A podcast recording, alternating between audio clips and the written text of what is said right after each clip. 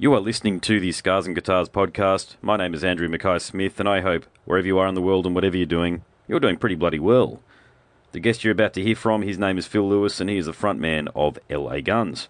He is reunited with Tracii Guns. They've released an album. It is called, what's it called? The Missing Piece.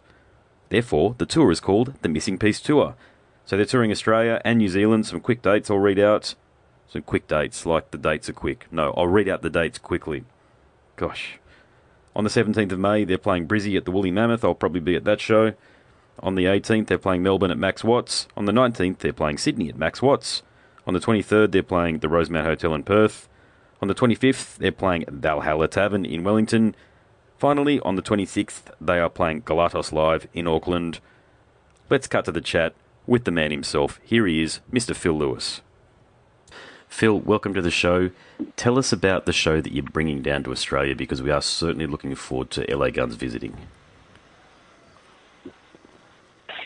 Well, um, as I said, uh, Tracii and I have never played in Australia before, so um, uh, I think people are going to be uh, really enjoy the show. What we're going to try and do, what we always try and do, is uh, we play the songs that people want to hear. Uh, we, we, are not like a self-indulgent band. Uh, actually, we are. That's not true. Um, but we'll play songs um, that, that you know. You'll, you'll get your sex action. We're never enough. One more reasons. All those. Um, but we'll get you'll get stuff from this new record. We have a new record out. It came out in October. Uh, it's called The Missing Piece, um, and, it, and it, it's it's going down rather well. Uh, and um, I expect that we'll be playing um, several songs from this new Excellent. record as well, um, due to public demand. And uh, yeah, you, I, I, said that we're not a self-indulgent band and we don't jam. That's not true because we do. Hmm. Um, at the drop of a hat, uh, we can, we'll go into something. What we don't do is uh, repetitive, boring uh, solos. You don't get drum yes. solos. You don't get bass solos. You're not going to get guitar solos because um, that is just, just, just, just dreadfully boring. But you will get jams. You'll get impromptu jams. Uh, Tracii's like that. He'll just just pull it out the hat in the middle of a song, in the middle of a set, and next thing we, we we're down one of his musical rabbit holes, and I love that. And punters, punters, excuse my French, the fans. No, that's okay. I call them punters as well. That's good. You, we're we're from the same background, mate. So it's all right. the same thing. All right. So the album title. Yeah. Now, I think it alludes to something, mate. But can you tell the audience all about what the album title means of the recent album? The missing. It's called the missing piece, and it's spelled P E A C E uh, as opposed to missing piece, P I E C E. Um, and and it, it, it's a very clever title. Um, it, it, it, describes the the, um, the, the, the reality between me and Tracii to a T.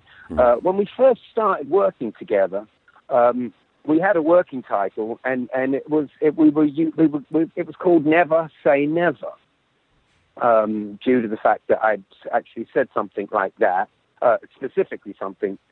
Uh, I said that in an interview uh, regarding whether I whether Tracii and I would ever play again. Um, and, and that was a good working title, but um, as, as, as, as the album developed, um, it, it, it, just seemed a little cynical, to be honest. Um, and and uh, uh, when we came up with the, with the second title, The Missing Piece, it just seemed to work so much better, better visually. Um, and, and, and we came up with a great concept to, of, of, on the artwork to match that title. Um, and and it's it's amazing, you know, when you do things for the right reason, how how things do actually fall into place, and mm. and that's precisely what's happened. Okay, wonderful. Now now I do need to ask this, mate. So, what was the compelling event between yourself and Tracii that allowed you both to reunite? That's a good question. It was the um, it was the winter, the Christmas uh, Christmas season of 2014, uh, and I hadn't seen Tracii in I hadn't seen him, spoken to him in over 15 years. Um, and I, I, I, was in Vegas, he was in Vegas. There was a, a an event taking place at one of the local clubs in Vegas uh, to raise money for uh, charity, Toys for Tots.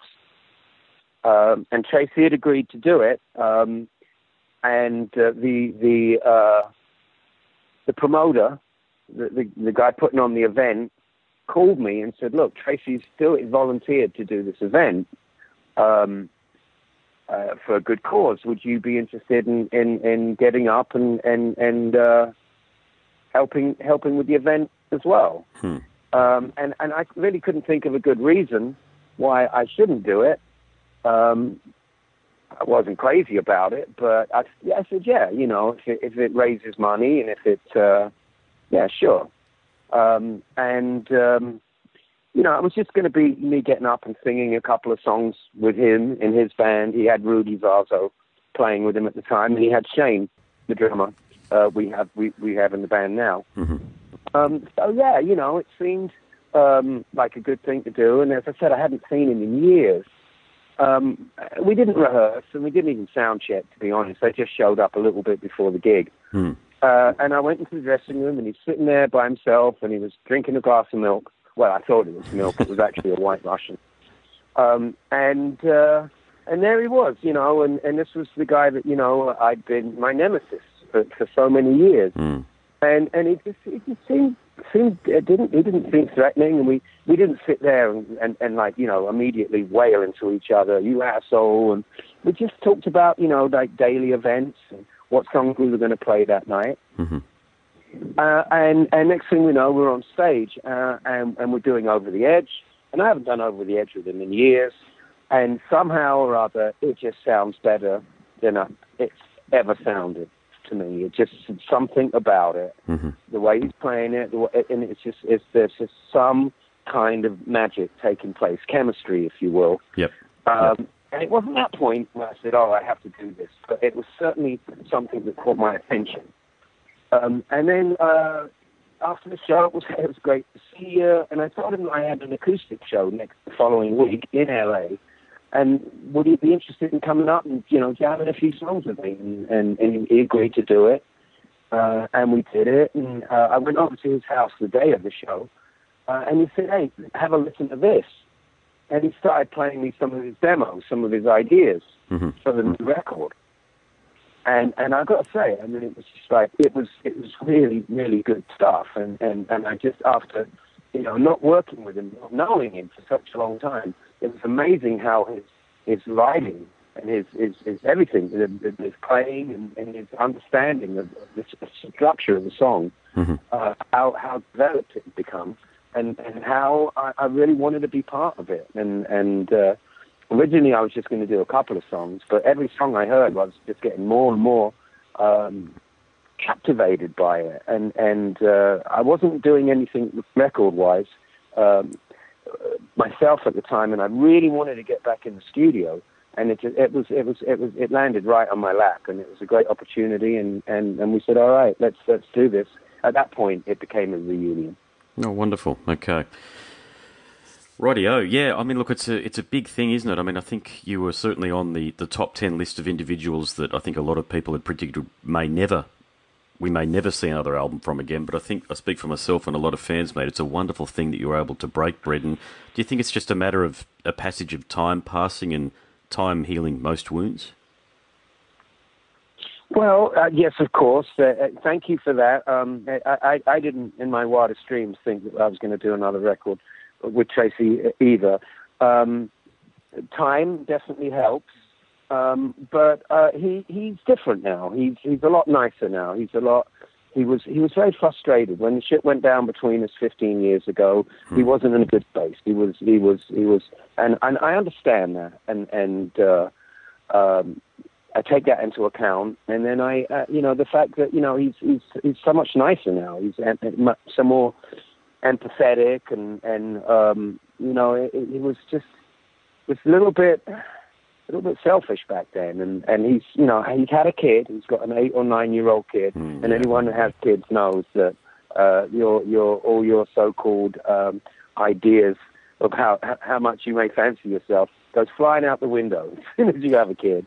Oh, I Uh, do. I've got not- two, yeah, and I, I can and I don't know what man wouldn't be And- changed and- after having a child. Yeah. Yeah, I mean, it's it, it, from Steven Tyler all the way down. Your, your kids don't give a fuck how famous you are, um, you know, and and and that is that has a grounding, leveling effect, um, and uh, I think that had a lot to do with it, um, and just just um, you know how he how he developed as as as a as a as an artist.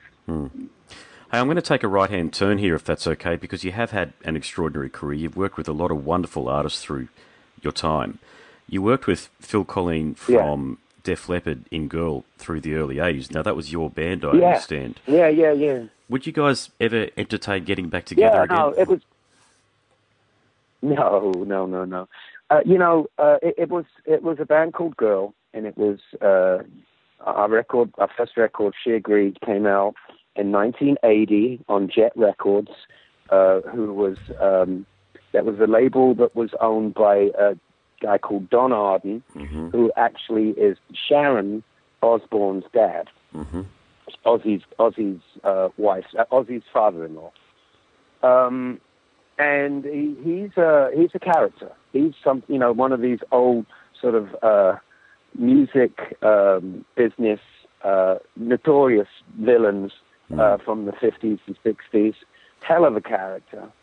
Um, and um, he uh, he signed my band, and we made a record. Uh, it was called Sheer Greed. and it came out around the same time as a movement in in England called the New Wave of British Heavy Metal, Mhm. and um, we we never considered ourselves to be a heavy metal band. I mean, we, there were times when we did get heavy, but we weren't really like. Uh, it, it, we were thrust upon this this this audience that that we didn't really couldn't really relate to, and they certainly couldn't relate to. We looked like trannies, you know, and, and and that was it. You know, we were that was the big thing, and it was Yeah. the same time, and every in metal, everyone was really you know working class and denim and leather, and I'm up there in a, in in a, in a pink um, uh, satin suit. You know, they, they, they hated us. Um, but it was it was that was you know that was my my uh, entrance into the music business, uh, and Phil was in the band, uh, and uh, neither of us had done anything of merit before, but we both the girl was a great springboard Hmm. for for us both for our, both of our careers. He he was uh, actually invited to join Iron Maiden uh, twice Right. before he accepted the Def Leppard gig. He called me about the Def Leppard gig and said, "Look, should I do it?" And I said, "Yeah, of course." Here's the thing about Girl. Um, you know, there are bands like Iron Maiden, like Def Leppard, that uh, you know, it, from their conception, they were always designed and going to be epic bands that were going to put out fantastic, you know, uh, dozens of amazing albums and just have a, a, a real um, life-changing history. It's going to change change the whole perception of the genre. Mhm. Uh, big, big, big bands. Uh, I can consider vol- voluminous. You know, like if it was a book, it would be a, a, a three-book volume. Mm. Now, Girl would be a one-page poem in comparison to these bands. Right? It was never designed to be a, a long-term, uh, genre-changing thing. It was just having a laugh. We weren't very good. We we didn't suck, you know. And and um, it, it it was two years from from 1980 to 1982 uh, when after Phil left, we, we did a couple of things without him, it just wasn't the same without him in the band. Um, and then um, then we, we both moved on. He he fucked off to Def Leppard, and I did some stuff in London, and eventually eventually uh, ended up in LA. Yeah, now, here's another Aussie connection. A lot of people might not realise that you actually worked with Bernie Tormé for a few albums as well in the mid 80s. So, what was it like working with him? It was it, it, it was in that time actually. Um, That was um, when Phil first um, went off and did Def Leppard. Um, I, um, I I sat around for a bit and I wasn't sure. I, you know, working on some songs, some ideas, and I got a call from Bernie, who I, I'd known, but I didn't really know that much about him and he said that you know he was uh, he, he's got this great band, and and it was a three piece band, and he was considering uh, bringing in a singer because Bernie can sing. He's he's as good a frontman uh, as anyone. Hmm. Um, and would I be interested? And so he um, he made a cassette for me of his stuff, and and it was amazing. It was really um, it was symphonic punk rock. Uh, it was it, it had a had a real trashy punk sound, but it was good. It was good players. Mm. Um, Ian was an amazing drummer. Chris was an amazing bass player, and Bernie was an incredible guitar player. Uh, they just needed somebody to shout. they wanted somebody up front uh, to, to to wear some some nice clothes and shout Yep. and, and dance around a bit. And and uh, it, it, it, it, you know we, we did a, a show we and it just set London on fire, man. It was just Yeah. like it was amazing how quickly quickly the word got out and and um, every show that we played it was just packed packed to the gills. We actually even opened. We did a show, one of the early uh, Metallica shows in Wow. in London. Okay. They played at the Lyceum, Hmm. um, and and um, yeah, we did we did that, and uh, we were you know really great. It was a great live band. Um, we went, we went in the studio. We made a, a really good record. Uh, unfortunately, uh, we couldn't get arrested by the English music companies, uh, the, the the music biz over there. They weren't interested in, in, in rock and roll.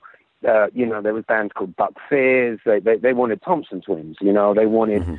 um, you know this safe, um, sterile. Uh, fa- they wanted family entertainment.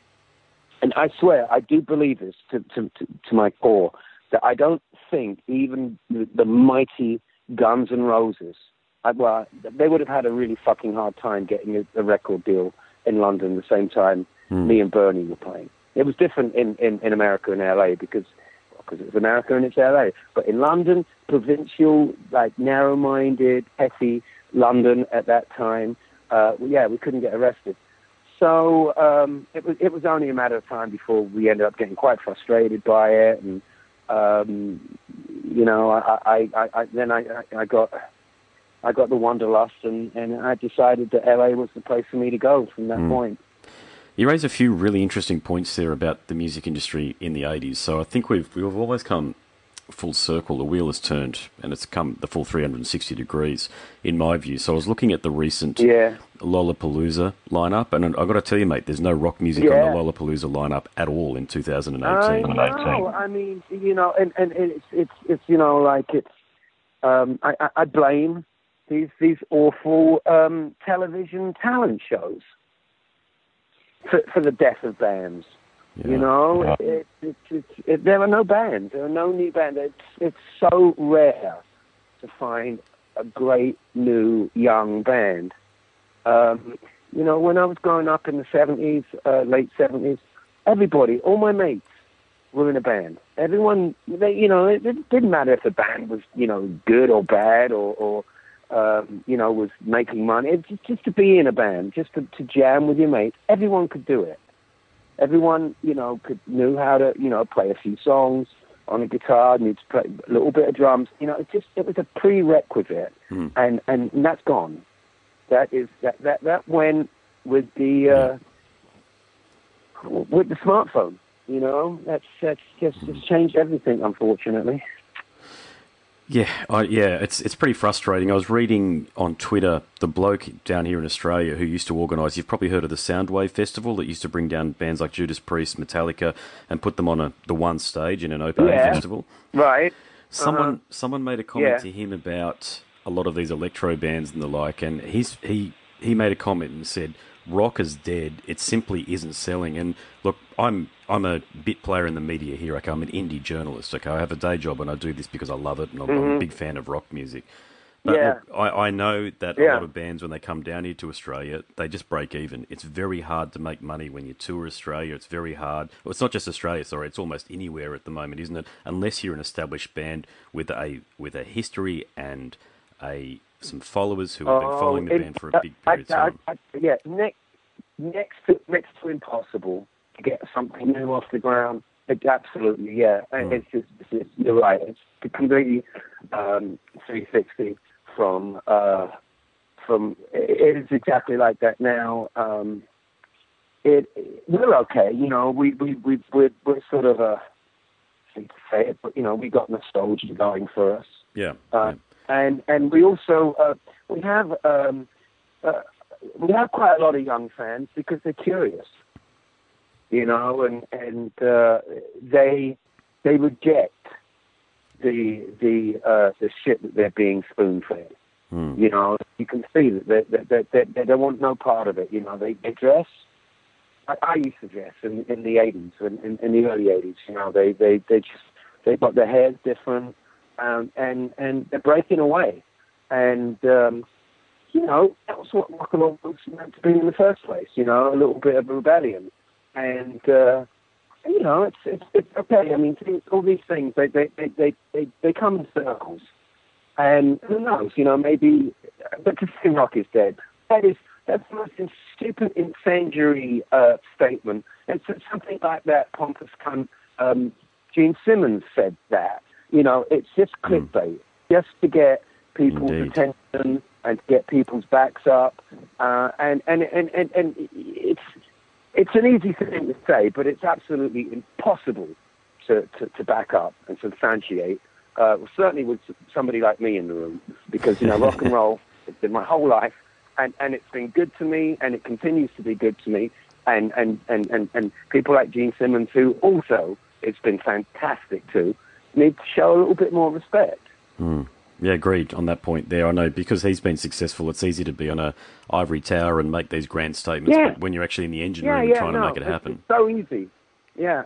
Yeah. Oh, you know, just trying to make himself look hip, and and you know, it's a, it's an incendiary, stupid thing to say. Hmm.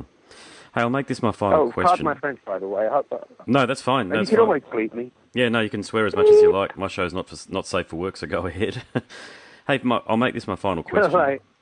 So you've appeared on well over 20 official releases. So when you look back, of which album are you most proud? Well, I'm very proud of this um, this new one. Uh, I, I've gone uh, uh, into into avenues um, musically that, that uh, I haven't before. Um, I, I'm, I'm real happy with the the the, uh, the craftsmanship of the songs, but you know I love them all. I love them all at the time. Um, you know there there are some looking back in retrospect that uh, you know I, I others I love more than than, than, than certain other ones. Um, I um, I like the first LA, the self-titled first LA Guns record um, because it's got a vibe to it. It's it's raw. It's a little punk. It's a little um, you know like sort of uh, New York Dolls television kind of. I'm, I'm not crazy the way it sounds sonically. Um, it, it sounds it sounds tinny um, which is crazy because we recorded it in one of the most expensive studios in Los Angeles. There was Fleet Mac was literally next door when we were recording. Uh, so we had no excuse for it to sound like a punk rock record, but it does. And um, fortunately, that was um, just long enough ago that we get to the rights to, to get the, the original master tapes back.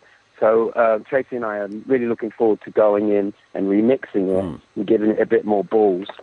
Um, Cocked and Loaded was um, a really important record for me because um, the band LA Guns had existed prior to me joining uh, in in 80, 88, uh, and a lot of the songs on the first record uh, were already, um, for the most part, in the band's repertoire. Uh, I, I, I may have came and changed lyrics and and, and, and, and you know put my, my, my, my bit to it, but um, Cocked and Loaded was the first album, was the first work where it was entirely uh, from scratch, and and it was me as a band member with the other guys, and and and that turned out fantastic, and um, also, uh, actually, and, and finally, um, it sounds sonically, it was something that I, I, I was proud of because it does sound, it sounds really really good, Hmm. um, and the songs are good. Um, uh, I, the Hollywood Vampires record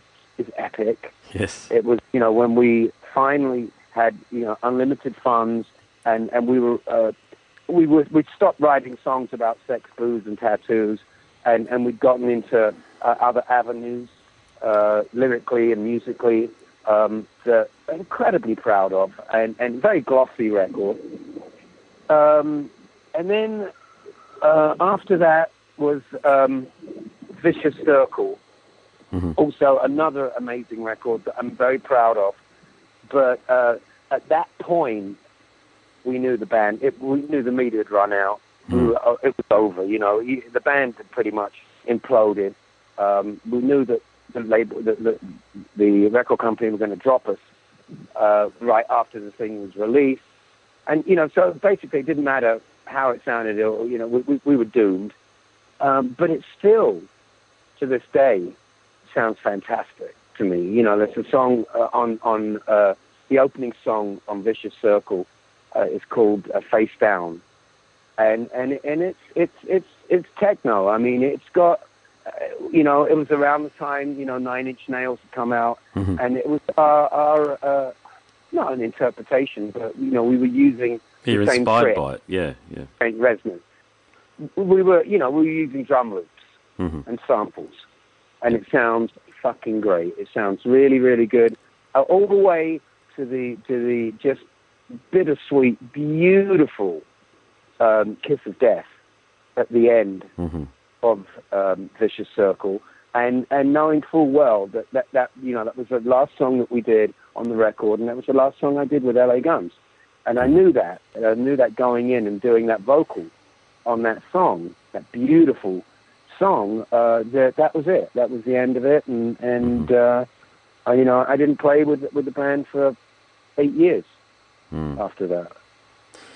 Well, thanks so much for answering my questions. It's been a pleasure to talk to you. You're one of those blokes that I've been hoping that I'd get an opportunity to chat to you, mate, and it's more than lived up to my expectations. So thank you so much for making the music that you do and Oh, for being a true you. believer. Uh, you know, we are so excited about coming down and, and, and doing it right this time. And do thank you so much for your support. And hopefully you'll come and say hi, right? When I will do. Yeah, yeah, I will, mate. I'll And, introduce and myself. yeah, I, I look forward to it. And um, yeah, cheers. Well, that's it. That was my conversation with Phil Lewis of the band LA Guns. You are listening to the Scars and Guitars podcast. My name is Andrew Mackay Smith, and until next time, I hope you have a bloody good time. Cheers. Bye.